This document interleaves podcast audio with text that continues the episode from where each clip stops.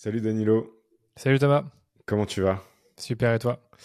Ça va très bien, très content d'être avec toi aujourd'hui. Euh, on va rentrer très vite dans le vif du sujet. Pour les quelques personnes qui ne te connaîtraient pas, parce que tu es quand même assez visible en ligne, assez facile à trouver, explique-nous qui es-tu, ce que tu fais, ce que fait ton entreprise.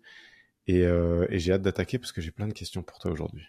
Avec plaisir. Je vais essayer de faire la réponse courte. Donc moi, je me suis lancé il y a, il y a cinq ans euh, comme entrepreneur. J'ai commencé en tant que freelance spécialisé dans les Facebook Ads. J'ai fait ça pendant un an et demi. Et puis après, j'ai créé mon agence qui s'appelle D H S Digital. Euh, et aujourd'hui, on est une agence qui est d'acquisition multilevier. Donc, c'est-à-dire qu'on fait la publicité sur Facebook et Google principalement. Et on travaille avec, principalement avec des e-commerçants. Voilà concrètement ce qu'on fait. Et là, pour te donner un ordre d'idée, on est une dizaine de personnes dans l'équipe. On gère quatre millions d'euros de budget média à l'année. Et, euh, et on a actuellement presque trente comptes actifs, donc ça commence à être intéressant. Carrément. Bon ben voilà, très clair. Euh, alors je, je vais attaquer avec un, une, une question qui, qui est un peu différente de celle que j'ai l'habitude de poser, qui est, euh, moi ça fait un, un moment que je suis tes aventures sur les internets, euh, et je t'avais vraiment bien identifié comme le freelance de référence sur la partie Facebook Ads, puisque t'as, très tôt tu t'es mis à créer du contenu sur le sujet, t'as... Tu avais un blog, sur, un blog qui était alimenté de façon très active. Aujourd'hui, tu crées encore beaucoup de contenu, que ce soit sur LinkedIn, sur Instagram. Tu as des podcasts avec un format interview, un format solo, euh, le blog qui euh, est toujours alimenté, et cetera. Euh, qu'est-ce qui, première question pour toi, qu'est-ce qui a motivé cette évolution euh, entre euh, ton activité de freelance à l'époque et puis euh, le fait de vouloir passer en mode agence et euh, comment s'est passée la transition entre les deux ? Parce que c'est quand même euh, très différent d'être expert métier identifié sur une thématique avec, j'imagine, une activité qui se développe euh, très bien, de passer, de passer de ça à euh, la structuration d'une agence qui compte euh, du coup trois ans et demi, quatre ans après, une dizaine de personnes et une trentaine ouais. de clients. C'est ça. Ben, je pense qu'il y a, il y a deux grandes raisons qui m'ont motivé en fait, à passer de freelance à agence. La première, je te dirais, c'est le fait que je commençais à m'ennuyer simplement en tant que freelance. J'avais atteint mon objectif qui était d'être libre financièrement, c'est-à-dire que je gagnais de l'argent euh, en tant qu'indépendant et ça tournait bien. J'avais atteint mon objectif euh, financier que je m'étais, que je m'étais donné. Donc ça tournait bien. Mais le problème, c'est que comme je te disais, je finissais par m'ennuyer euh, là-dedans. Dans le sens où c'est très bien de, de gagner cinq à dix mille euros par mois en tant que freelance. Donc, je pense que j'étais plus ou moins à, quasiment à dix mille euros par mois. C'était pas récurrent, mais j'avais des mois jusqu'à dix mille. C'était bien, j'étais tout seul, j'avais, euh, j'allais avoir vingt-six ans. Donc, euh, c'était il y a quatre ans. Euh, mais comme je te dis, je m'ennuyais. Et quand tu commences à, à te dire, OK, c'est dans ma journée, peut-être que sur après cinq six heures, j'ai fini mon travail, j'ai du temps libre. Mais qu'est-ce que je fais de ce temps libre? Là, sur le coup, j'avais pas une vie sociale hyper bien puisque le, l'année... Les, les deux années précédentes, je m'étais consacré, consacré au, au maximum à mon projet. Donc finalement, je trouvais que cette liberté-là ne m'apportait pas tant de satisfaction que ça. Et puis du coup, la deuxième raison ben, nous amène à le fait que j'ai voulu créer l'agence, c'est l'ambition. C'est de se dire, OK, c'est quoi l'étape d'après ? euh, C'est bien de gagner cinq à dix mille euros par mois en tant que freelance, mais est-ce que je suis prêt à faire ça toute ma vie, sachant que j'ai que vingt-six ans ? Ou est-ce que je veux créer un projet qui est plus grand que ma personne ? Sachant que je voyais tout doucement que ça se développait et que je pouvais en fait aller plus loin. Sauf que ben, quand tu es tout seul, à, à partir du moment où tu atteins un plafond de verre. Et c'est là que j'ai pensé à, à créer l'agence. Et vraiment focaliser sur le fait de, de créer une équipe qui est vertueuse, qui se développe bien, euh, en qui je peux avoir confiance, et de travailler surtout euh, avec des marques qui, euh, dont la mission en fait me, me plaît et me donne envie de les aider. Donc voilà, c'était plus ou moins ça la réflexion. Après, ce que je peux dire euh, avant que tu rebondisses, c'est que le, ce qui m'a fait beaucoup hésiter, euh, parce que en fait l'idée elle m'était déjà venue avant de lancer l'agence. Donc si j'ai lancé l'agence, je pense en juillet deux mille dix-neuf. Donc euh, euh, je pense que j'ai pensé depuis quatre cinq mois. Mais en fait, mmh. ce qui me faisait douter, c'est le fait de gérer une équipe et de devenir manager. Parce que j'étais très bien conscient qu'en créant une agence, mon rôle allait changer. C'est que j'allais être moins dans l'opérationnel client, euh, moins dans... Euh, peut-être que j'aurais moins de temps pour créer du contenu, j'aurais moins de liberté. Par contre, je devrais devenir manager, gérer une équipe, les aider à, à évoluer, à monter en compétences. J'étais conscient de ces challenges-là, mais je n'imaginais pas à quel point ça allait devenir... Euh, on en parlera, on en parlera peut-être après, mais pour moi, une source... Pas de frustration, mais je peux t'assurer que les, les deux premières années, ça n'a pas été les années les plus faciles de ma vie.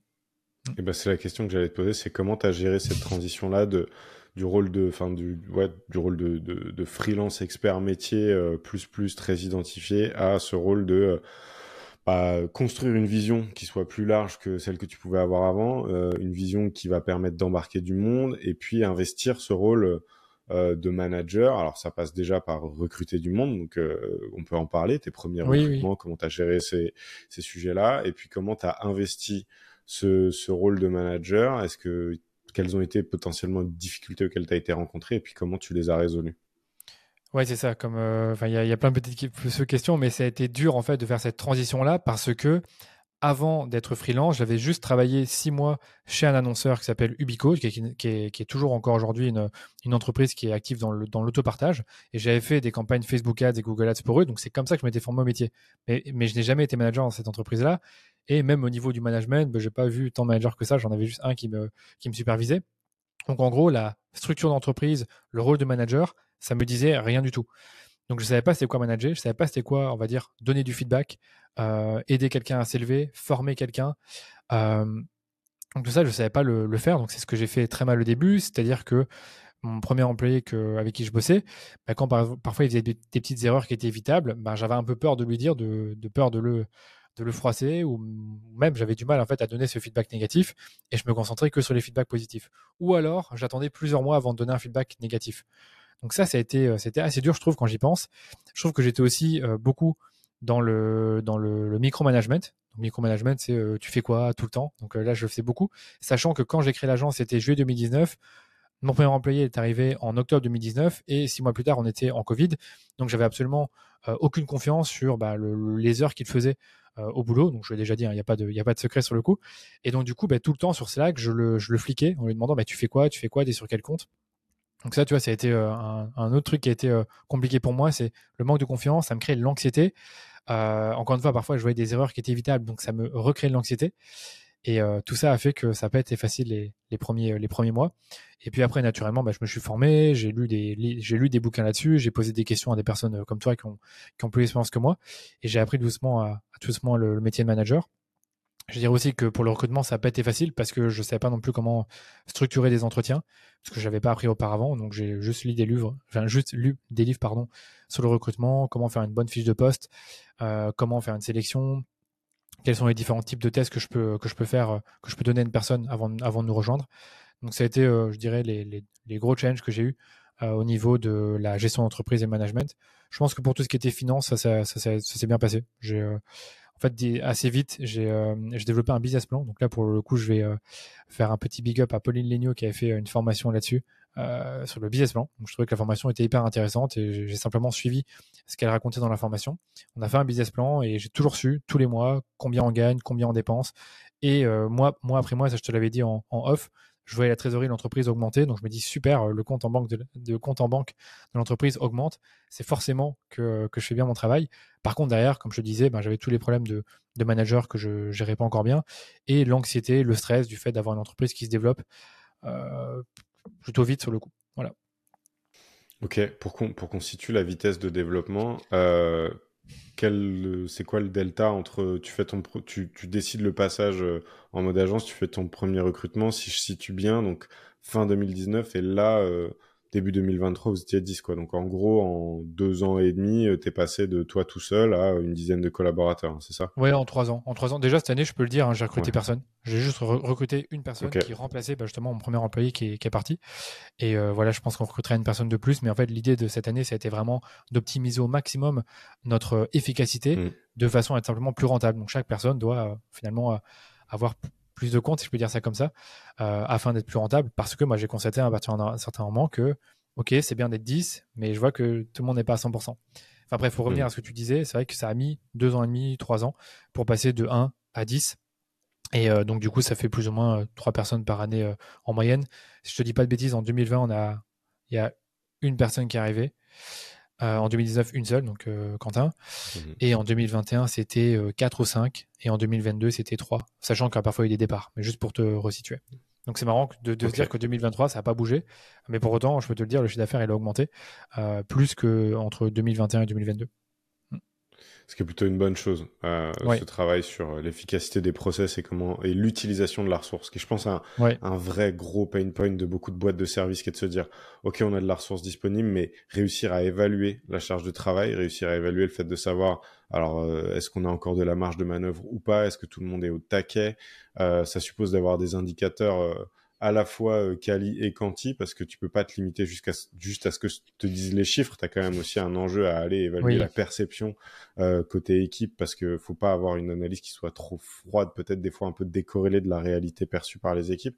Mais euh, effectivement, je comprends aussi cet enjeu de se dire, avant de continuer à grandir et, à, et avant de réappuyer sur l'accélérateur potentiellement, si c'est l'ambition, hein, parce que ça peut aussi être de se dire, on est très bien à cette taille de structure, on va continuer à faire grossir le truc euh, petit à petit, mais d'avoir ce travail de rationalisation, de structuration, de consolidation, euh, je, je trouve que c'est assez sain, et ça témoigne effectivement d'une bonne, d'une bonne gestion euh, et d'un bon suivi, on va dire, ouais, euh, à minima des finances de l'entreprise.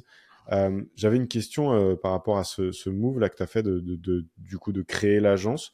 Est-ce que sur la typologie de clients que tu accompagnes, tu as vu, un, tu as vu une différence? C'est-à-dire qu'il y avait euh, les, les clients que tu accompagnais en tant que freelance, et euh, peut-être que tu as été, euh, je ne sais pas si c'est le cas, hein, mais peut-être que tu as été confronté à un moment à un plafond de verre face à ce truc de dire, bah, tu as des typologies de boîtes qui, par exemple, pour tout un tas de raisons euh, plus ou moins valables, ne conçoivent pas de travailler avec des freelances. Et en ah fait, oui. juste le fait de basculer en agence, en termes de positionnement, en termes de valeur perçue, en tout cas la perception que les gens ont euh, de tes services change un peu, et ça te permet peut-être de casser ce plafond de verre et d'aller travailler avec une autre typologie d'annonceurs. Ouais, mais je peux te donner un exemple très simple. Euh, donc, avant de créer l'agence, j'avais euh, quelques marques. Donc, j'avais des e-commerce. Donc, euh, il y avait euh, un e-commerce, c'est quand même une belle, belle marque qui n'est plus chez nous, qui est chez euh, Stride Up, qui s'appelle Inouï Edition.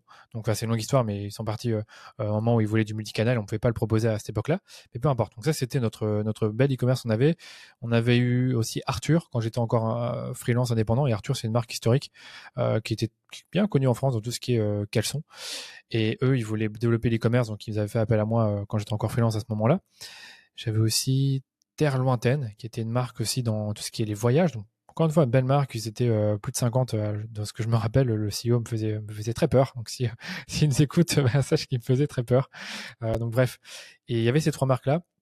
Et puis après, quand on est passé en agence, la chance que j'ai eue, c'est que euh, on a pu se positionner sur euh, une belle marque qui s'appelle Bobbies. Je sais pas si tu les connais, ils sont dans tout ce qui est chaussures, souliers. Ils sont sur Paris, et c'est une très belle, une des premières D N V B sur le coup. Parce que je sais pas si tu connais les D N V B, les marques qui sont lancées en ligne, et cetera. Et puis après, qui ont fait la, la distribution.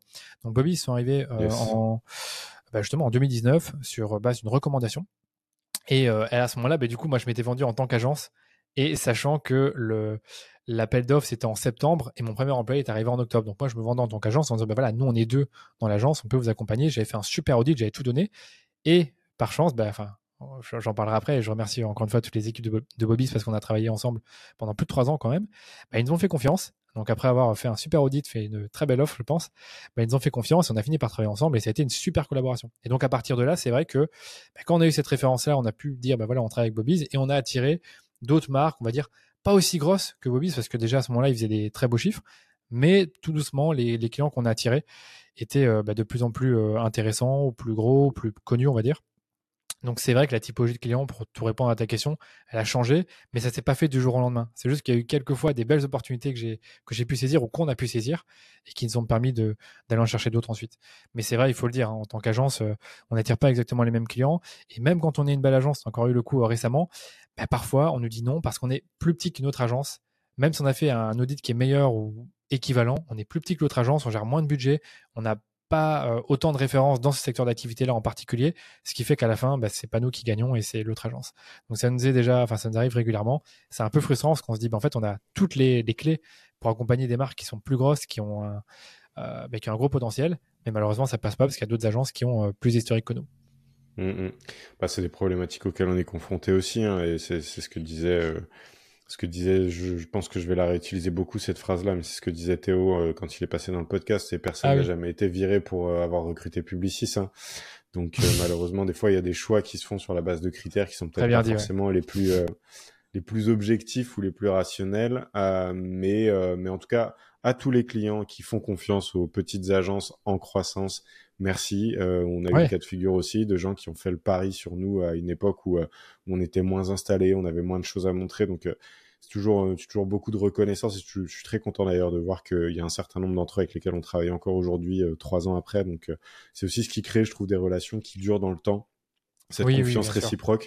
Euh, ils ont fait un pari d'un côté, toi tu t'es donné à fond pour délivrer de l'autre, et en fait c'est comme ça que tu crées les bases d'une collaboration qui, je pense, est, est saine et peut euh, potentiellement durer à minima quelques années, parce qu'on sait qu'après il euh, y a des ah enjeux, oui. des considérations euh, qui font que ça peut changer, mais mais en tout cas c'est c'est c'est toujours assez euh, assez gratifiant ce genre de ce genre de collaboration. Euh, si on si on passe maintenant sur euh, Tu, tu l'as évoqué brièvement quand tu parlais de Bobbies, euh, ils avaient des enjeux. À un moment, vous, vous étiez positionné Facebook Ads, ils avaient des enjeux oui. à faire du multicanal. Je vois que, enfin, j'ai vu en tout cas que le positionnement avait évolué. Je crois que c'était courant deux mille vingt-deux où vous avez commencé aussi ouais. à structurer une offre euh, d'accompagnement sur différents leviers, différents canaux. Euh, est-ce que tu peux nous en dire un petit peu plus sur ce qui a motivé cette évolution de votre offre de service, le contexte peut-être dans lequel vous évoluiez à ce moment-là, et je suis curieux de savoir un petit peu comment tu as géré cette, cette évolution-là de, par rapport au positionnement de, de l'agence. Ouais, je peux tout, je peux tout t'expliquer. Alors c'est vrai que sur le coup Bobby, je précise quand même, ils ont, on travaille plus avec eux actuellement, donc je le précise. Euh, mais eux, ils ont simplement décidé d'internaliser la compétence, ils ont recruté quelqu'un, et ces personnes-là pouvaient gérer les campagnes Facebook, Google Ads, donc ils l'ont internalisé, aussi le Pinterest. Donc c'est juste ça qui s'est passé. Par contre, l'autre euh, lanceur dont je te parle, Inouï Edition, eux, à ce moment-là, ils voulaient euh, un acteur qui puisse faire du multi-levier, donc ils ont fait appel à une autre agence. Et en fait, moi, j'ai constaté en deux mille vingt et un que c'était extrêmement récurrent le fait d'avoir des clients qui s'en aillent et qui me disent en fait, on, on reste pas avec vous, ou alors on finit par ne pas travailler avec vous parce que vous ne faites que Facebook. Donc, de fil en aiguille, on s'est dit, c'est vrai que faire que Facebook, ça commence à être... Euh, c'est de moins en moins un avantage, on va dire, c'est de moins en moins un facteur différenciant puisque les annonceurs, ils cherchent pardon, une agence qui puisse gérer toute leur acquisition de A à Z. Généralement, il y en a évidemment qui aiment bien les spécialistes, mais c'est devenu plus rare que, euh, qu'en étant en deux mille dix-huit, deux mille dix-neuf et j'irai encore deux mille vingt. Donc voilà, c'est... Par ce constat-là que je me suis dit, il faut qu'on commence à se diversifier et attaquer d'autres canaux. Problème, on n'a pas les ressources pour ça. Donc en deux mille vingt-deux, on s'est formé un tout petit peu aux social ads avec Snapchat et Pinterest Ads. Donc on l'a intégré à notre offre tout naturellement. On a eu quelques clients qui, ont, euh, qui nous ont fait confiance là-dessus. Donc parfait, on a pu euh, tout doucement le, en parler. Par contre, on restait bloqué sur le S I A où on n'avait personne pour le faire. Personne n'était vraiment chaud de se former ou avait le temps de le faire. Par contre, bonne nouvelle, à un moment, ben, j'ai une personne qui euh, a décidé de, de, de, de quitter l'entreprise. Donc, euh, il a quitté l'entreprise euh, un mois plus tard. Et quand j'ai mis une offre d'emploi pour euh, remplacer cette personne-là, une personne donc, qui s'appelle Cassandre et qui est, qui est chez nous aujourd'hui s'est présentée euh, pour venir travailler chez nous. Et elle avait la, l'avantage d'avoir la double casquette Facebook et Google Ads. Donc, c'est comme ça que naturellement, quand on est arrivé, qu'on a proposé tout doucement le, euh, le, le, le service Google Ads à nos clients, sans forcément communiquer là-dessus. Donc du coup, courant deux mille vingt-deux, on commence à faire du Google Ads, on fait déjà du Pinterest, du Snapchat Ads, et puis à partir d'un moment, je me dis, bah, il faut qu'on mette à jour, qu'on mette à jour le site et qu'on finisse par se positionner comme une agence d'acquisition multilevier. Ça, c'est, je pense qu'il n'y a pas eu trop de soucis au niveau de la cohérence du message, parce que pour te dire, ça a été très vite, ça a été juste changer quelques mots-clés sur le site, changer quelques phrases, quelques accroches, pardon, et euh, mettre quelques exemples en plus ou des études de cas, mais globalement, ça a été plutôt vite pour, pour faire cette transition-là. Et quand on en parlait à des, à des prospects potentiels, moi, je leur expliquais, écoute, nous, de base, on est une agence spécialisée dans les Facebook Ads. On a intégré la compétence social ads parce que c'est très semblable à ce qu'on fait déjà sur Facebook Ads. Donc ça, il n'y a pas de souci. Par contre, euh, S I A, on est encore, euh, en, encore en train de développer cette compétence-là. Et on a une personne qui est spécialisée là-dedans et qui peut gérer vos campagnes euh, S I A si vous le souhaitez. Donc c'est un peu comme ça qu'on a, qu'on a démarré. Et là, justement, mais Cassandre qui gère les comptes Google chez nous, elle est bien, elle a beaucoup de boulot. On a une autre personne qui sait un peu faire du Google, mais qui ne sait pas non plus gérer des gros comptes Google Ads. Donc, on est deux sur Google. Donc là, on se dit maintenant, il faut une troisième personne qui a une double casquette Facebook et Google pour continuer à onboarder des comptes qui, euh, qui nous demandent de faire du Facebook et Google. Après, je ne vais pas te cacher que Google, ça représente vingt à vingt-cinq pour cent des, euh, de la dépense totale qu'on a euh, sur tous les leviers. Ok, très clair. Et à ça s'ajoute la partie tracking, peut-être que vous avez mis en place, je crois, un peu plus récemment, et le côté euh, labo créatif, enfin la, la, le part, la partie créa aussi, euh, qui est quelque chose que vous avez développé. Je ne sais plus exactement dans quel ordre sont arrivées euh, les différentes euh, extensions de service, entre guillemets, mais qui est de se dire, il y avait ce, ce, ce constat qui est, aujourd'hui, être ultra spécialisé, ça devient compliqué parce qu'en fait, on a des annonceurs qui cherchent à travailler avec des gens qui sont en mesure d'adresser l'ensemble des besoins, on va dire, sur euh, l'acquisition digitale de manière assez euh, générale, si je caricature un peu. Et puis, en plus de ça, je suis curieux que tu nous en dises un peu plus sur le contexte qui t'a conduit à proposer cette, euh, ce, ce, ces nouveaux services autour du tracking et euh, de la créa. Euh, j'imagine... Euh, donc, je ne vais pas faire d'hypothèse, je te laisse nous ouais. expliquer, ça m'intéresse. Ok. Bah, sur le coup, le tracking, on ne l'a pas internalisé malheureusement, donc on travaille avec un partenaire qui nous aide là-dessus et je sais que je ne communique pas tant, de ça, pas tant que ça là-dessus, mais en tout cas, il n'y a pas de souci, dès qu'on onboard un client ou dès qu'on a un client qui a un site tracking, on renvoie vers le partenaire, on travaille avec lui, donc euh, tout se passe super bien à ce niveau-là. Mais c'est vrai que moi, à l'avenir, j'aimerais bien l'internaliser. Donc là, on commence justement à, à travailler avec une, une autre agence qui nous forme en tracking afin qu'on puisse résoudre des problèmes de tracking mineurs. Mais l'idée, c'est, j'espère, dans euh, peut-être un an maximum, avoir un responsable tracking, parce qu'on sait que c'est devenu le grand jeu quand on fait des campagnes euh, sur les, les leviers Facebook, Google, et cetera. C'est d'avoir un tracking qui est, euh, qui est bien paramétré. Euh, surtout avec les, les server-side et tous ces problèmes-là, les événements euh, qui peuvent ne pas remonter ou remonter en double, il faut absolument pouvoir gérer ça euh, vite parfois, parce que bah, quand on dépense des milliers d'euros par, par mois ou par, par semaine sur ces plateformes-là, on ne peut pas trop se permettre d'attendre plusieurs mois avant que le tracking soit résolu. Et on a malheureusement déjà eu des, des problèmes comme ça où, il, y a, il y a un petit temps où euh, les problèmes de tracking n'étaient jamais réellement résolus parce qu'on ne trouvait pas le bon partenaire. Donc là, l'idée, c'est vraiment de pouvoir l'internaliser, mais ce n'est pas encore le cas.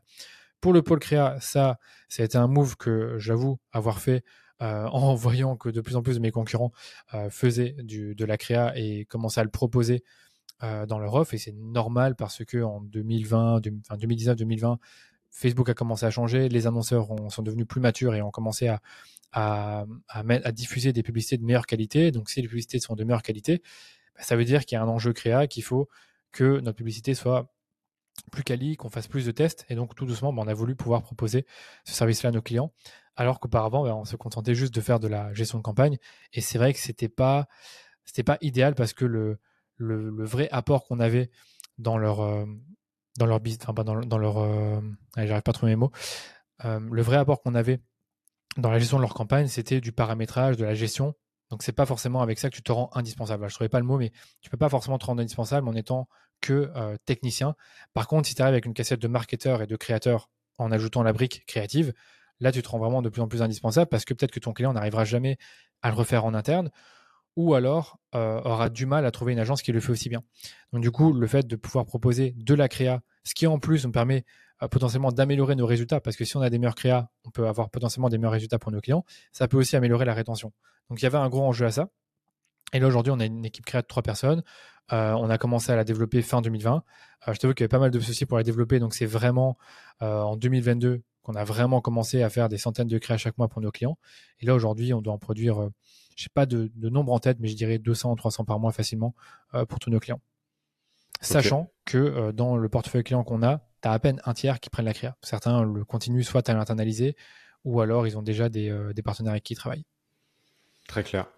J'aime bien ce que tu dis sur le fait de réussir à se rendre indispensable. Euh, pour moi, là, tu sais, les questions auxquelles je réfléchis pas mal, et il y a, y a plusieurs euh, leviers que tu peux activer sur ces sujets-là. Je pense l'un d'entre eux étant effectivement l'offre de service que tu vas proposer. Ah, comment tu fais pour euh, que ta proposition de valeur soit suffisamment attrayante pour qu'à un moment, euh, le client ait le sentiment qu'il peut plus passer de toi, entre guillemets. Je pense qu'il y a une autre grille de lecture qui n'est pas forcément toujours... Euh, Euh, bien prise en compte par euh, que ce soit d'ailleurs euh, les freelances ou les agences, c'est le côté euh, expertise euh, sectorielle. Euh, oui. C'est-à-dire que tu peux proposer la même chose que tes concurrents, mais avoir une vraie, vraie connaissance très poussée du marché sur lequel opèrent tes clients cibles. Euh, notamment, par exemple, si je prends l'exemple des D N V B, bah, les enjeux et les problématiques auxquelles elles sont confrontées ne sont pas les mêmes que les marques qui seraient distribuées en grande et moyenne surface, par exemple. Donc, tu peux te dire que tu as... tu as le même service, mais que dans la méthode employée, les objectifs que tu vas adresser, les enjeux et les problématiques auxquelles tu vas répondre, la connaissance que tu as du secteur et, euh, et de toutes les contraintes qui y sont liées font de toi euh, quelqu'un qui devient, euh, on va dire, euh, indispensable, ou en tout cas qui font de, font de toi ou de ton agence un choix euh, un peu plus évident ou plus logique que celui ouais. de la concurrence. C'est et, là-dessus euh, qu'on a misé, ouais. Ouais.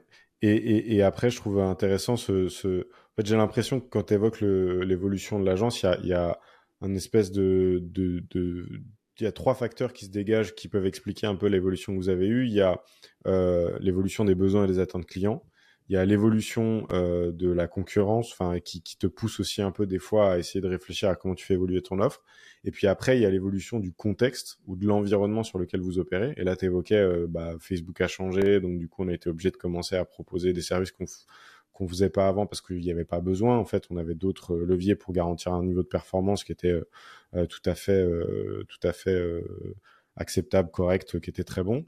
Euh, donc du coup, je, on, je, suis, je, je comprends ce truc de, il y a les besoins clients qui évoluent, il y a l'environnement sur lequel on opère qui évolue, et puis il y a les concurrents qui me, qui me mettent un peu entre guillemets la pression. c'est vrai que des agences qui font euh, du social ads, entre guillemets, hein, je, je caricature un peu, si je, parce que c'est un peu réducteur par rapport à ce que vous faites aujourd'hui, mais euh, il y en a énormément, des agences qui font de l'acquisition en ligne, on va dire. Ce, ce sujet de la concurrence, comment tu l'appréhendes et comment tu fais pour essayer de faire en sorte que ce soit justement pas euh, un sujet pour toi et que tu n'aies pas à te, te préoccuper de ça aujourd'hui? Ouais, bah, tu as super bien résumé euh, les, les problématiques qu'on a, auxquelles on a été confrontés pendant euh, plus de trois ans maintenant. Parce que je considère que deux mille dix-neuf, c'est encore facile. Puis après, deux mille vingt, j'ai commencé à, à, à comprendre qu'il y avait beaucoup de choses qui évoluaient, plus de concurrents, les plateformes qui évoluent et les besoins et attentes des clients qui évoluent. Donc, super bien résumé. Aujourd'hui, je ne vais pas te mentir, je trouve que la concurrence, elle est très forte aujourd'hui. Donc, euh, si, si, si je devais redémarrer un, une agence aujourd'hui, je ne ferais pas du social ads pour les, les, les marques D deux C, pour les D N V B, parce que c'est trop concurrentiel. On va d'abord euh, pla- euh, allez, remettre les choses dans, leur, dans, dans l'ordre. Aujourd'hui, tu as peut-être, on va dire, mille D N V B en France au total. Je pense que la dernière étude en recensait huit cents, mais on va dire qu'il y en a mille. Et tu as, euh, je te dirais, facilement dix agences qui se positionnent exactement sur ce segment-là. Je suis l'expert euh, en acquisition en ligne, social ads et S I A pour les marques D deux C. Donc ça, c'est nous, ça, c'est Kudak, ça, c'est euh, Rhodes, c'est... Euh, voilà, je ne vais pas tous les citer, mais c'est ces, marques, c'est ces euh, agences-là.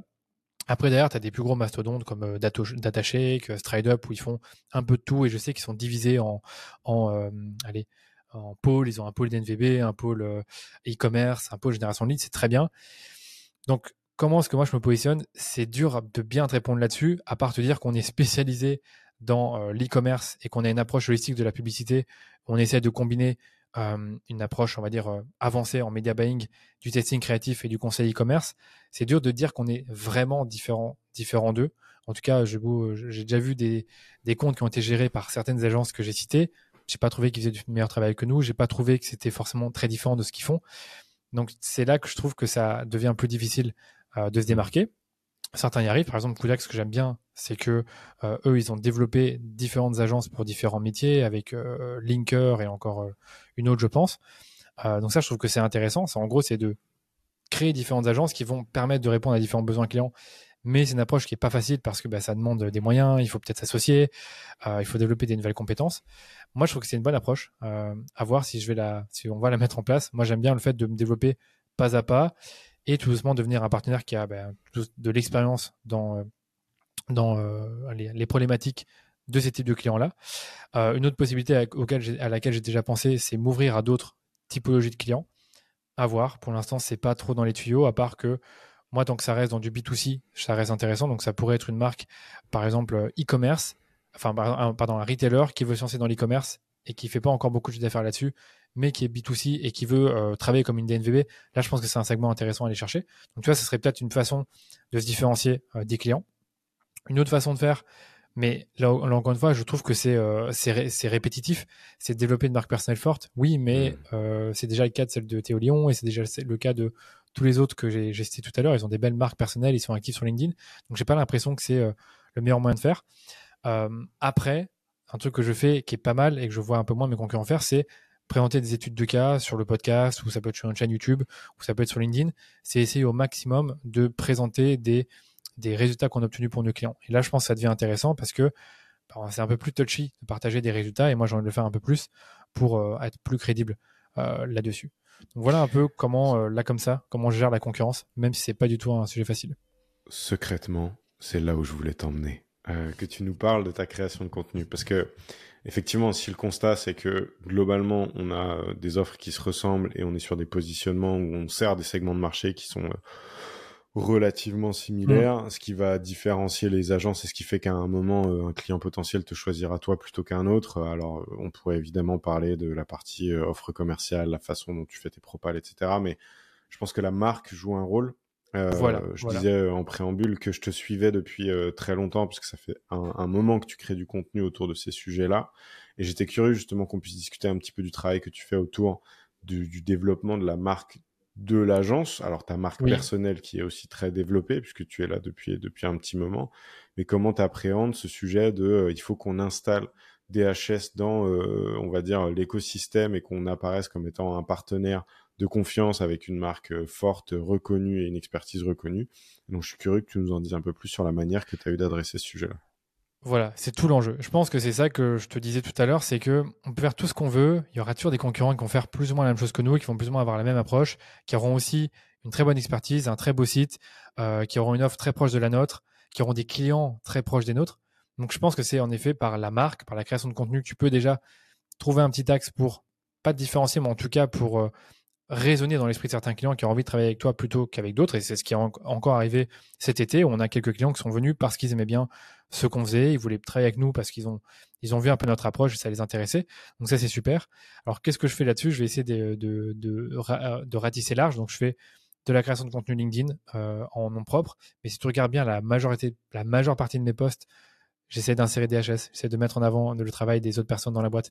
Donc, c'est plus juste moi qui dis j'ai fait ci, j'ai fait ça tout seul. Non, c'est plutôt nous, qu'est-ce qu'on a fait ensemble et qu'est-ce qu'on a pu euh, euh, obtenir comme résultat. Puis après, tu as Instagram. Donc, Instagram, franchement, c'est accessoire. C'est...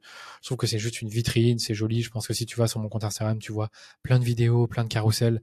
Tu te dis, OK, le gars a l'air quand même de s'y connaître, d'intervenir sur des podcasts. Il a son propre podcast. Deuxième, troisième asset, c'est le podcast. Si tu écoutes le podcast, tu verras qu'en début d'épisode, à chaque fois, je dis que le podcast est produit par l'agence. Et majoritairement, sur le podcast, je reçois des e-commerçants qui, parfois, sont des clients ou des potentiels clients avec qui je discute, avec qui je, je, je partage de l'expertise. Donc là-dessus, ça aide beaucoup. J'ai aussi des épisodes euh, que je, que je fais en solo. Et là aussi, c'est souvent des épisodes un peu plus high level qui me prennent du temps à préparer.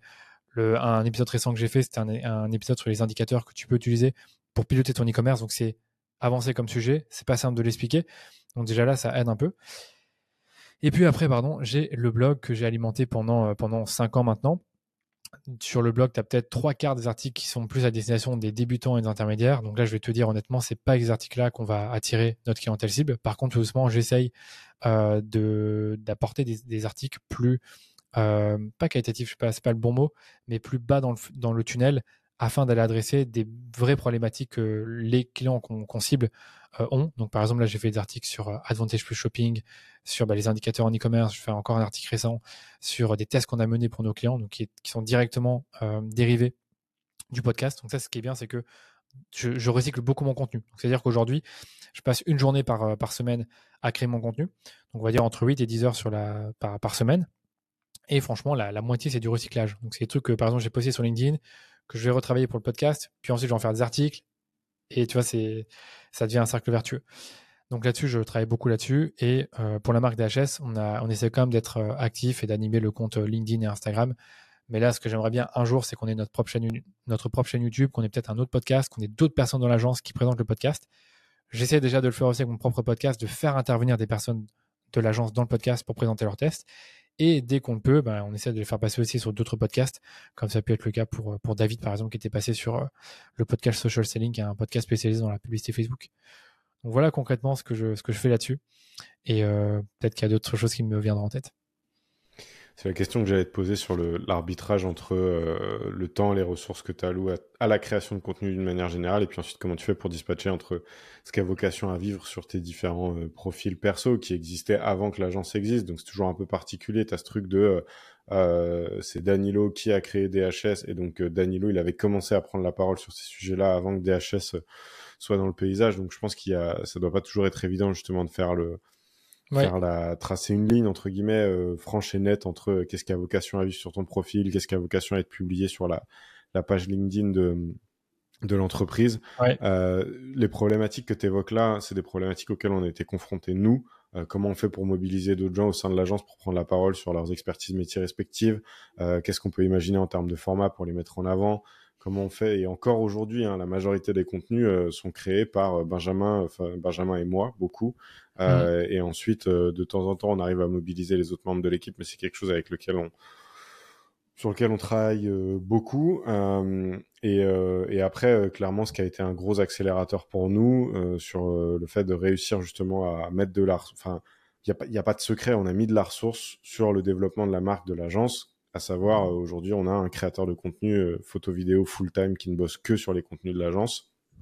Là, on a une, une alternante qui va arriver en rédaction euh, la semaine prochaine, qui va travailler sur la partie euh, blog, Parfait. Cas client, newsletter.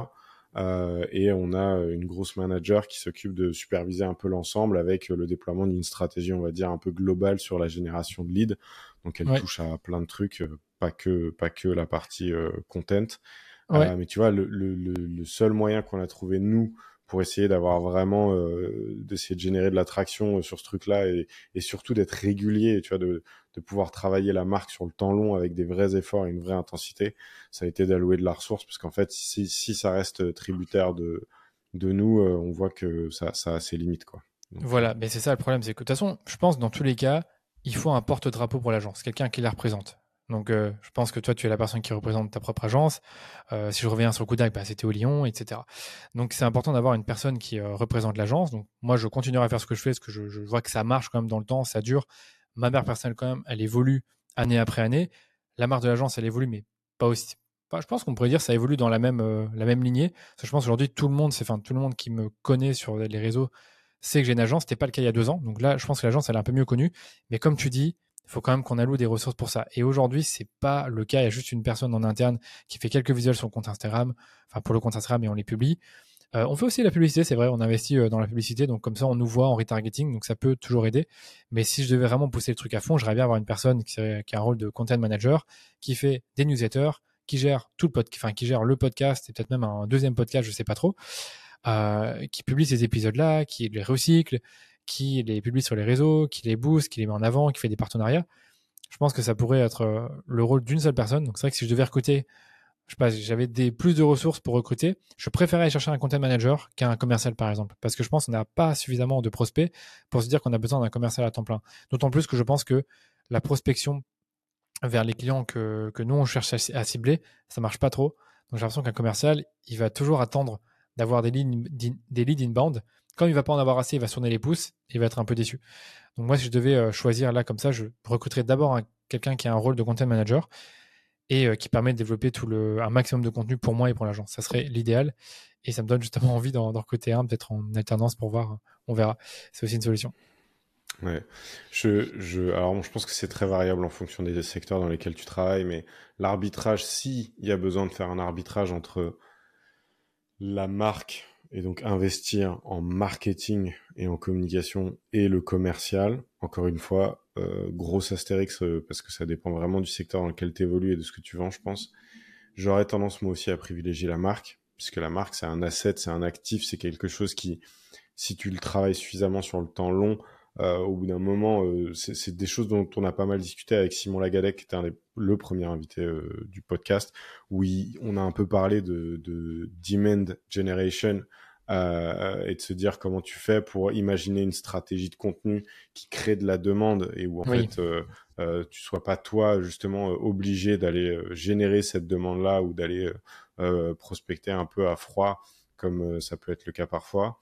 Euh, moi, je, je suis un peu partisan de tout faire. En vrai, euh, je, je vis dans un monde de et, je vis pas dans un monde de ou. Euh, pendant longtemps, j'ai vécu dans un monde où c'était ou, c'était ça ou ça. Maintenant, j'ai plutôt tendance à faire ouais. ça mmh. et ça. En fonction des ressources qu'on a allouées aux différents efforts, on, on fait des arbitrages forcément. On n'y va pas avec le même niveau d'intensité sur tous les sujets en même temps, mais mais en tout cas, euh, en tout cas, c'est, c'est un truc sur lequel j'ai pas mal cheminé ces ouais. dix-huit derniers mois, je pense. Et, euh, et après, c'est, c'est toujours euh, fonction des ressources disponibles. Tu, tu vois ce que tu peux faire et tu vois comment tu priorises tes efforts. Mais, mais je suis d'accord avec toi que le travail sur la marque est, est quelque chose de très important. Et je pense que tu as la chance, enfin l'agence en tout cas a la chance de bénéficier de ce que tu avais initié déjà depuis quelques années.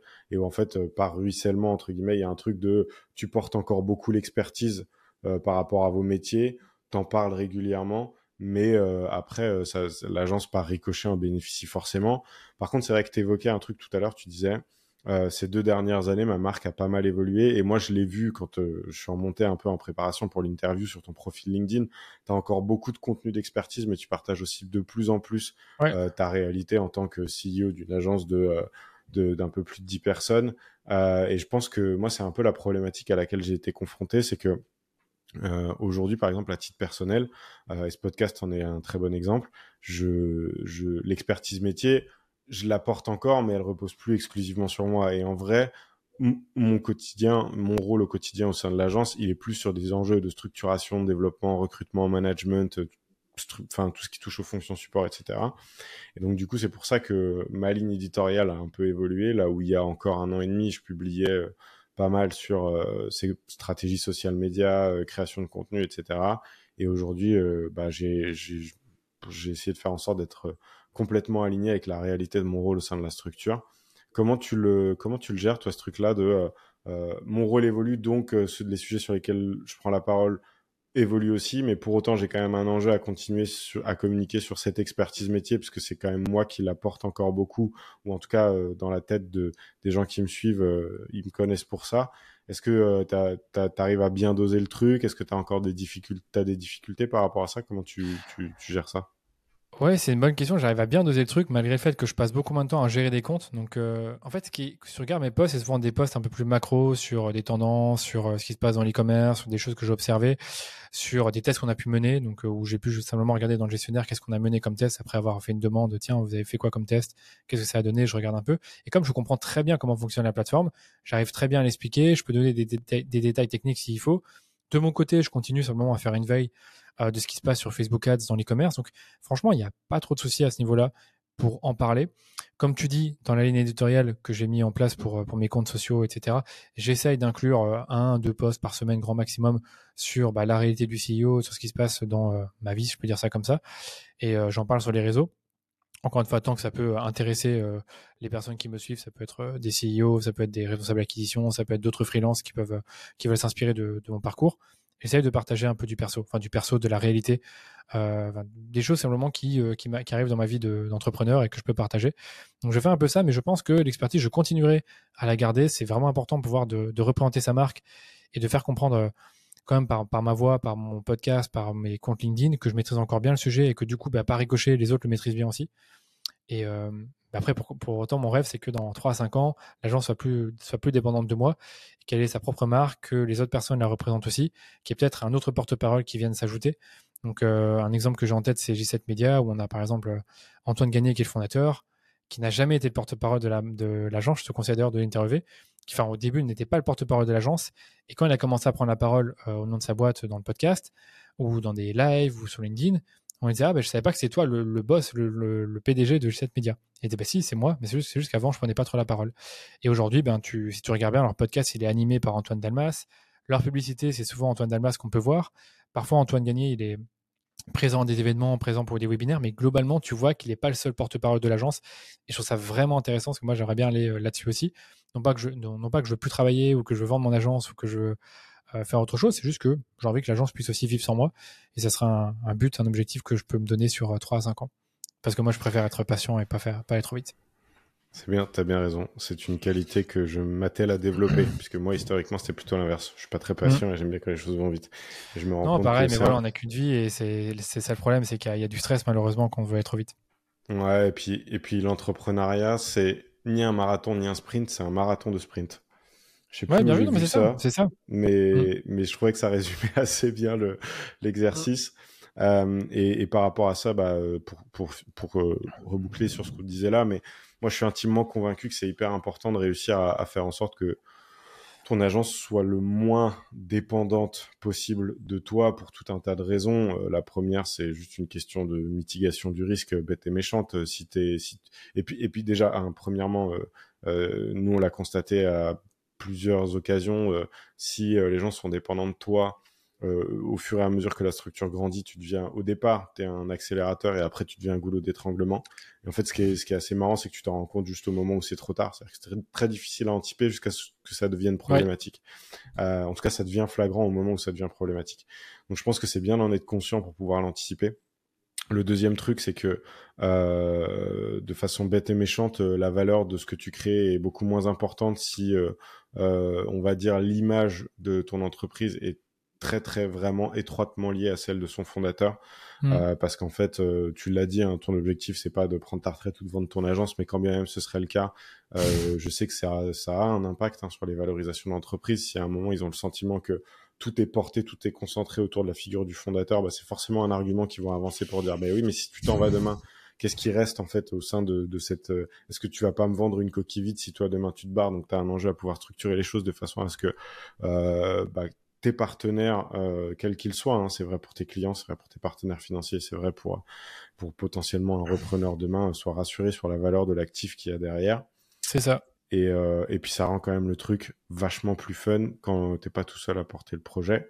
Donc, euh, donc là-dessus, euh, c'est vrai que je ne peux que vous encourager à réfléchir à comment vous pouvez faire pour diminuer au maximum la relation de dépendance entre le ou les fondateurs et, euh, et euh, l'agence. Mmh. Euh, si... C'est exactement ce qui s'est passé pour moi. Je peux juste préciser, vas-y, c'est vas-y, que vas-y. Moi, franchement, depuis deux ans, je sens que je suis de moins en moins utile dans la boîte. C'est, c'est trop marrant, c'est que je peux partir deux, trois semaines, ça va continuer à tourner, continuer à sans moi. C'est juste que je suis un peu chiant, je demande toujours ah, « qu'est-ce qui se passe les gars, vous faites quoi, vous êtes sur quoi ?» et cetera. Mais je vois que ça tourne très bien sans moi, sur plein de sujets. Aujourd'hui, on peut recruter une personne sans que je sois là, même si je veux être là quand même pour valider à la fin. Euh, les comptes clients sont gérés sans que je sois là. On peut aussi créer du contenu sans que je sois là, mais ça aura peut-être moins d'impact. Mmh. Tu vois, là, aujourd'hui, c'est, c'est vraiment, je dois de définir euh, ce, qui a, ce qui a le plus d'impact actuellement dans mon rôle, c'est la création de contenu pour qu'on soit visible. Après, mmh. bien sûr, il faut quand même qu'il y ait une vision, il faut quand même qu'il y ait quelqu'un qui euh, allait mettre les points sur les i quand ça ne va pas trop, mais globalement, l'agence peut fonctionner sans moi, je tiens à le préciser. C'était pas ouais, le cas il y, a, il y a un an et demi. Eh ben c'est top, c'est top, c'est très précieux ça. Et, et ton enjeu, si, tu, si demain tu, tu, tu continues à grandir, c'est de pouvoir préserver ce truc-là et de faire en sorte que ce soit toujours vrai au fur et à mesure que la structure se, se développe. Euh, avec le recul que tu as aujourd'hui sur ces trois dernières années, euh, est-ce qu'il y a un ou deux conseils qui te viennent euh, sur des trucs où tu te dis euh, putain, je suis trop con, j'ai perdu du temps là-dessus, alors qu'en vrai, j'aurais pu aller beaucoup plus vite si je l'avais su avant, ou des difficultés que tu n'avais pas anticipées, que tu n'avais pas identifiées et euh, qui valent le coup d'être, d'être un peu... Euh, enfin, tu, tu, peux, tu peux t'y préparer pour peu que tu saches qu'elles, qu'elles vont arriver. Si, est-ce qu'il y a deux, trois trucs qui te viennent en tête, là, comme ça ? Ouais, il y a plein de trucs que j'ai envie de dire. C'est, euh, moi, je, allez, allez, j'essaie d'aller vite. C'est, pour moi, quand, quand tu fais du service, tu as une agence et que tu as ces personnes-là qui, qui gèrent des comptes, Euh, qui sont censés être responsables, qui sont censés bien t'entendre, qui sont censés faire un travail de qualité. Si on a un qui fait pas du bon travail, qui est pas motivé, il faut arrêter la collaboration. C'est pas compliqué. C'est un peu dur, mais il faut le faire. Ça, c'est ce que j'ai appris. Euh, deuxième point qui me vient en tête, euh, donc le management. Oui, voilà. Par rapport au management. Encore une fois, si tu as besoin d'être toujours là à vérifier ce que font les autres, à toujours vouloir qu'ils fassent le travail aussi bien que toi, ça risque d'être un problème et ça risque de trop t'apporter de l'anxiété. Parce que parfois, il faut accepter que le travail ne serait pas aussi bien fait que si c'était toi qui le faisais. Et encore, moi, je pense qu'aujourd'hui, chaque personne qui est dans la boîte ferait, enfin, fait son travail bien mieux que moi, je le ferais. Mais avant, je raisonnais en me disant, c'est moi le meilleur là-dedans, donc il faut que ça soit fait de telle façon. Et si ce n'est pas fait de telle façon, alors ce n'est pas bien. Donc, il faut aussi accepter parfois bah, que ce ne sera pas fait de la même façon que bah, soit si on devait le faire nous-mêmes et que ce ne sera peut-être pas aussi bien fait. Ça, aujourd'hui, moi, je l'accepte. Donc, lâcher un peu du lest, ce que je veux dire, c'est lâcher du contrôle. Euh, la trésorerie, donc ça, je t'en ai déjà parlé aussi. Ça, je suis très content de ne pas avoir fait l'erreur. C'est au début, les premières années, je pense qu'il faut ne pas sortir d'argent de la société le moins possible, sortir le moins de salaire possible afin de construire une trésorerie qui est très solide parce qu'il y a un moment où vous allez avoir une situation où vous allez avoir des besoins en fonds de roulement qui vont augmenter très vite, plus vite que euh, bah, l'argent qui rentre dans le compte et vous allez voir votre compte bancaire Euh, diminuer, ça va vous apporter du stress, des malaises. Moi, c'est ce qui m'est arrivé, j'avais un peu de stress, pas des malaises, mais des stress, sachant que j'avais encore beaucoup d'argent sur le compte. Parce que je me disais, ah tiens, le compte, il est encore en train de baisser. Et je me mets, j'imagine maintenant ce qui se serait passé si je m'étais dit en deux mille vingt-deux, sur les conseils de mon comptable, de prendre cinquante mille euros et de les mettre sur un autre compte, ou de les prendre et de les dépenser, ou, je, je, ou peut-être les investir. Euh, j'aurais peut-être plus de stress, tu vois, parce qu'il y aurait cinquante mille euros de moins sur le compte. Donc, je pense qu'il faut faire attention à ça, gérer bien la trésorerie, parce que ça pourrait être un problème... Euh, dans le futur, donc ça je, je mets l'accent là-dessus, c'est euh, une bonne gestion financière, construire une trésorerie, construire une trésorerie solide, des fondamentaux solides, de façon à pouvoir bah, vivre des, per- des périodes un peu plus tumultueuses où tu vois l'argent diminuer, où tu es peut-être en décroissance, ça ne nous est jamais arrivé heureusement, mais euh, par exemple en deux mille vingt-deux, mes marges étaient assez pourries par rapport à deux mille vingt et un et deux mille vingt, parce qu'on a recruté beaucoup en deux mille vingt et un et aussi en deux mille vingt-deux, et que ben, les répercussions, ben, on a commencé à les voir quand les salaires ils ont augmenté, quand il a fallu payer, payer les double P Q de vacances et ces choses-là, où tu dis « Ah ouais, maintenant je comprends pourquoi on dit que les salaires ça coûte cher ». Donc ce point-là, il est important. Euh... Donc ces trois-là, c'est ceux qui me viennent vite en tête. Je sais, je sais pas si tu as d'autres, d'autres, d'autres non, idées, non, des pistes pour moi. Mais... C'est, c'est très clair. Euh, donc ce que je retiens de ce que tu viens de dire, Euh, faire preuve de courage managérial, je plus sois, mmh. parce que c'est un truc euh, qui nous a un peu manqué au départ, des fois des, le temps qu'on a mis à prendre certaines décisions, euh, alors qu'il y avait des choses qui étaient assez évidentes et en fait on n'avait juste pas le courage d'avoir les discussions qu'il fallait avoir. Voilà. Euh, je pense que c'est important de l'admettre parce que euh, si tu sens qu'il y a un truc qui va pas, en général c'est qu'il y a quelque, il y a, il y a un problème qui est sous-jacent et il faut l'adresser. Parfois, tu arrives à redresser la barre. Dans la majorité des cas, tu te rends bien compte que quand tu discutes de ces sujets-là avec la personne concernée, euh, le constat que tout le monde fait, c'est bah en fait, euh, euh, au-delà de la question de la compétence et de savoir si tu étais euh, bien équipé pour faire ton job, c'était peut-être pas la bonne boîte pour toi aussi. Hein. C'est ça. Des fois, ça peut être euh, ce constat-là. Hein. Mais après, tu as un gros souci, c'est les personnes qui sont compétentes, qui, euh, bah, qui font bien leur travail, euh, mais par contre, qui foutent une ambiance de merde. Parce qu'ils veulent plus travailler pour toi, parce qu'ils sont plus alignés avec ta vision, et ils restent là. Tu sais qu'ils veulent partir, ils te le disent pas. Ouais. Tu finis par avoir la discussion, mmh. tu vois que ça crée un problème, et euh, ça c'est très dangereux. Donc euh, moi je l'ai vécu, il faut faire très attention à ça. Mmh. Euh, nous aussi on l'a, on, on l'a vécu, euh, et en vrai la, la question à se poser c'est toujours de se dire euh, quelle est la valeur que la personne génère, quelle est la valeur qu'elle dégrade, tu vois. Et, voilà, euh, c'est ça. Et la valeur ça se limite pas à est-ce qu'elle fait bien son boulot, il y a plein de choses qui vont à côté de ce truc-là. Mais euh, c'est la figure de l'équilibriste qui est, qui est quelque chose que, enfin, c'est un consultant management avec lequel on bosse qui nous avait présenté ce concept-là et qui me revient assez souvent quand il est question d'évaluer le fait de savoir si une personne a sa place dans les effectifs, au-delà de, de la compétence, euh, au-delà de, de la personne en elle-même, de tout ce qu'elle oui. représente, de ses valeurs, et cetera. C'est, c'est vraiment une question à se poser, c'est de savoir qu'est-ce qu'elle génère versus ce qu'elle dégrade. Donc on a parlé de courage managérial. On a parlé aussi de, de confiance et de responsabilisation. Euh, un truc qui m'a marqué aussi, c'est que j'ai, j'ai pris conscience euh, au bout d'un moment que la délégation, euh, et encore une fois, hein, j'ai, j'ai été aidé dans ce cheminement-là, mais que la délégation, ça se limitait pas à distribuer des tâches, parce que sinon c'est de la distribution du travail, c'est pas de la délégation, ah, raison, mais oui. quand, mmh. tu, quand tu délègues, tu fais confiance et tu responsabilises. Euh, c'est, c'est quelque ça. chose euh, où j'ai, j'ai, j'ai mis du temps à, avant, avant d'arriver à ce... à cette conclusion-là, mais je pense que c'est un point qui est, qui est hyper important là-dessus. Euh, et puis après, bah, ce que tu disais sur la gestion des finances, hein, pour les personnes qui ne l'auraient pas écouté, je vous encourage à aller écouter l'épisode que j'ai fait avec euh, Romain Maltru sur le sujet, qui, était, euh, qui est D A F externalisé et qui a été euh, D A F d'une agence qui, qui était présente ouais. dans huit pays, soixante collaborateurs, qui a, qui a très bien expliqué le sujet.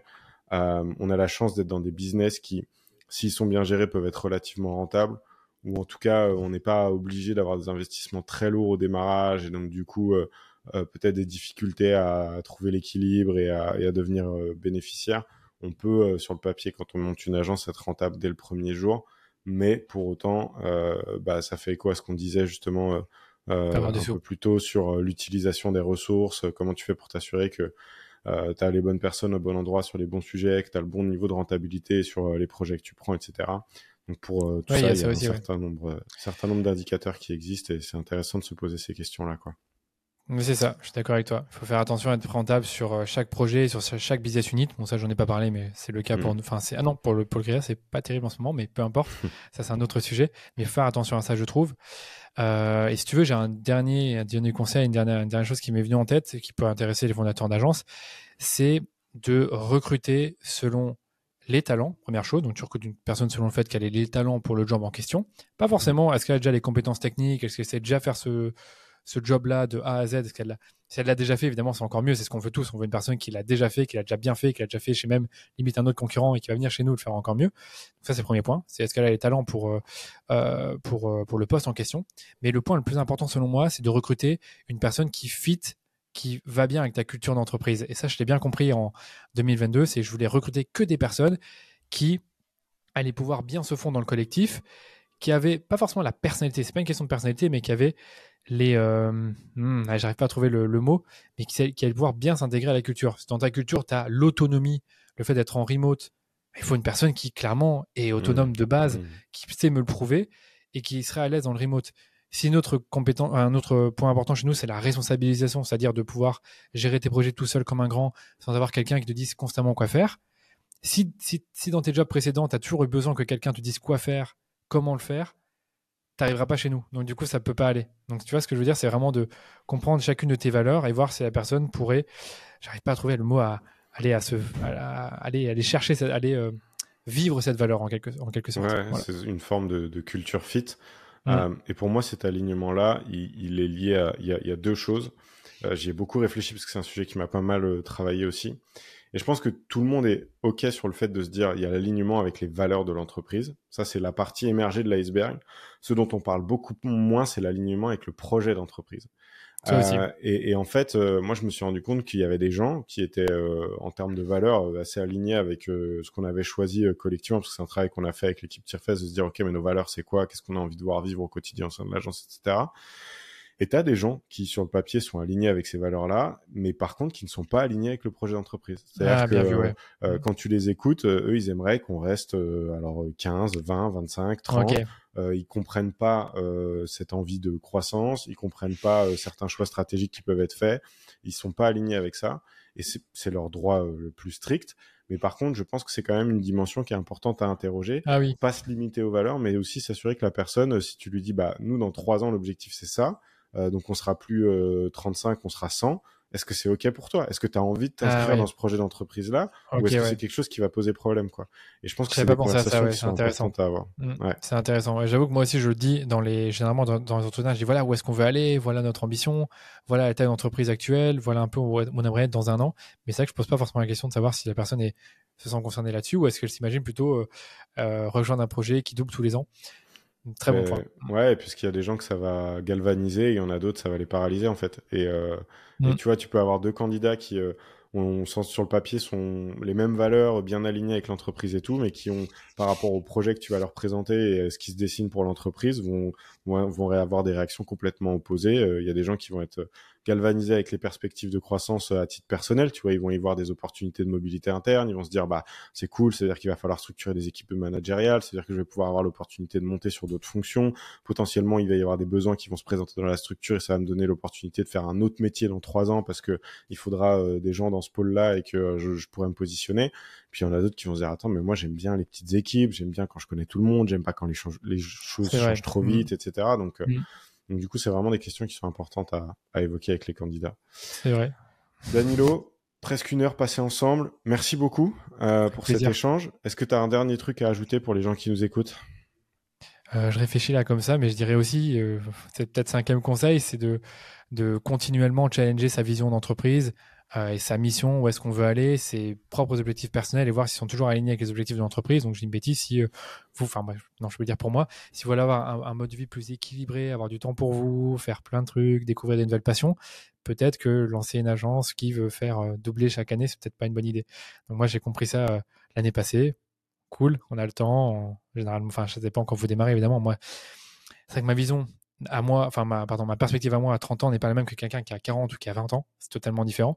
Mais je pense que c'est important de continuellement se euh, remémorer ça. Est-ce que ce que je fais aujourd'hui avec ma boîte, mais les objectifs que je me fixe avec mon entreprise euh, permettent aussi de, d'accomplir ma propre vision personnelle. Je ne sais pas si je peux dire ça comme ça, mais moi, en tout cas, c'est continuellement vers là que je, je me pose ces questions et, et du coup, ça évolue tout le temps. Ouais, je suis complètement d'accord avec toi. C'est, l'erreur, enfin, c'est une erreur que j'ai faite pendant les deux premières années de Tirefest qui était de ne pas trop m'écouter. Je pense que ça m'a servi autant que ça m'a desservi. Euh, mmh. Je pense que ça m'a servi parce dire, que ouais. j'avais la tête dans le guidon et, et j'ai, on a, on a, ce qu'on a fait, c'est... qu'on a réussi à faire collectivement, hein, parce que clairement je ne peux pas m'attribuer le mérite de ce qui s'est passé ces trois dernières années, mais, mais en tout cas le fait qu'on ait été un peu la tête dans le guidon a certainement grandement joué dans la vitesse de développement de la structure. Mais oui, bien sûr. Et par contre il y a un moment tu sens que potentiellement tu payes le prix, quoi. C'est-à-dire que ça... en tout cas c'est sain d'interroger à intervalles réguliers le fait de savoir si ce qui est en train de se dessiner, ce que tu es en train de construire, c'est aligné avec le mode de vie que tu veux avoir. Voilà, je, je, suis, je suis complètement d'accord voilà. avec toi. Et on euh, peut tirer sur la corde quelques années, mais ça peut pas être infini. Et puis, à voilà. la limite, si tu le sais en le faisant, tu sais que c'est OK, tu sais que c'est un effort temporaire, c'est là, ponctuel, parce que l'entreprise que tu veux construire suppose que tu fournis ce type d'effort-là pendant, pendant une certaine durée. OK. Euh, après, si ça devient récurrent et que t'as pas de perspective de euh, quand est-ce que ça va s'arrêter et que ça commence à, à déteindre ou à impacter ta vie personnelle, il, il faut quand même s'interroger. Voilà. Je pense que c'est, c'est ça. Et c'est comme tu l'as dit, l'entrepreneuriat, c'est un marathon de sprints et tu peux avoir des périodes peut-être un an, six mois où tu vas être à fond, à fond, à fond parce que y, y, tu vois quelle l'attraction, ça serait con, de, enfin, ça serait, pardon, ça serait bête de ne pas le, en profiter. Et des, des moments, l'été, euh, une année en particulier où tu as envie d'être plus relax parce que tu vois que ça tourne bien, il faut restructurer. Et on le sait, dans la croissance, tu as des moments de chaos et des moments où tu dois restructurer. Mm-hmm. Et euh, là, par exemple, moi, c'est, c'est, le, c'est le cas pour nous, on restructure. On structure, euh, je, avant qu'on se quitte, je tiens quand même à souligner un point important, c'est que alors, tu fais tout ça tout seul, entre guillemets, dans le sens où oui, tu n'as pas d'associé, et cetera. Mm-hmm. Enfin, euh, je le dis parce qu'un point qu'on n'a pas évoqué, mais c'est l'importance d'être bien entouré. euh, ou de réussir à, à bien s'entourer. Alors, ça peut prendre plein de formes. Hein. T'évoquais, toi, le fait que par rapport aux problématiques que tu avais été confronté, bah, tu as été documenté, tu as été formé, tu as lu des bouquins, et cetera. Chose que je fais aussi euh, assez naturellement. J'ai, j'ai ce mode de fonctionnement-là de me dire, bah, j'ai cerné une problématique. Il y a forcément quelqu'un qui a déjà été confronté et qui a sans doute documenté les éléments de réponse qu'il a apporté à cette problématique-là. Donc, je vais commencer par aller lire les deux, trois livres de référence sur le sujet. Euh, voilà. Je sais qu'en tout cas, moi, quelque chose qui m'a beaucoup aidé, c'est aussi de réussir à m'entourer, alors d'associer ou pas. Euh, ça peut être aussi euh, des gens, euh, d'autres entrepreneurs qui évoluent sur des problématiques similaires aux vôtres, des gens qui ont été confrontés euh, aux mêmes, euh, aux mêmes euh, sujets que, que vous et qui peuvent de, donner euh, leur perspective. Hein. L'objectif de ce podcast, c'est aussi un peu ça, hein, c'est de faire venir des gens qui ont été confrontés à différentes problématiques liées au fait de faire grandir une agence et puis qui vont partager leur retour d'expérience. Donc, euh, entourez-vous bien et tout ça pour dire euh, gros respect, Danilo, pour tout ce que tu as fait euh, tout seul, entre guillemets, puisque c'est, c'est un projet d'entreprise que tu portais seul aujourd'hui. Donc, euh, bravo. Ouais. Merci beaucoup. C'est vrai que je ne vais sûrement pas oublier de, de bien euh, remercier bah, tous les collaborateurs de l'agence, dont Géraldine, qui m'aide beaucoup sur la partie euh, opération et qui est incroyable à ce niveau, qui me décharge sur plein de trucs. Donc, je ne pourrais pas dire que je suis entièrement tout seul. Mais c'est vrai qu'en tant que je suis le seul fondateur, donc c'est vrai que c'est un tout petit peu différent. Là, aujourd'hui, franchement, on a une super communication, on parle tout le temps. Donc, c'est euh, un peu comme une seconde... Euh, cofondatrice ou cofondateur, donc euh, voilà, j'ai quand même pas oublié ça, et comme tu disais, c'est bien d'avoir des mentors. Moi j'en ai quelques-uns, dont Antoine Gagné chez G sept Media, qui me donne souvent des super bons conseils, qui m'aident, donc euh, on peut pas réussir seul, et j'ai failli oublier ce point-là. Super, merci Danilo, à bientôt. À bientôt Thomas, merci encore, salut. Ciao.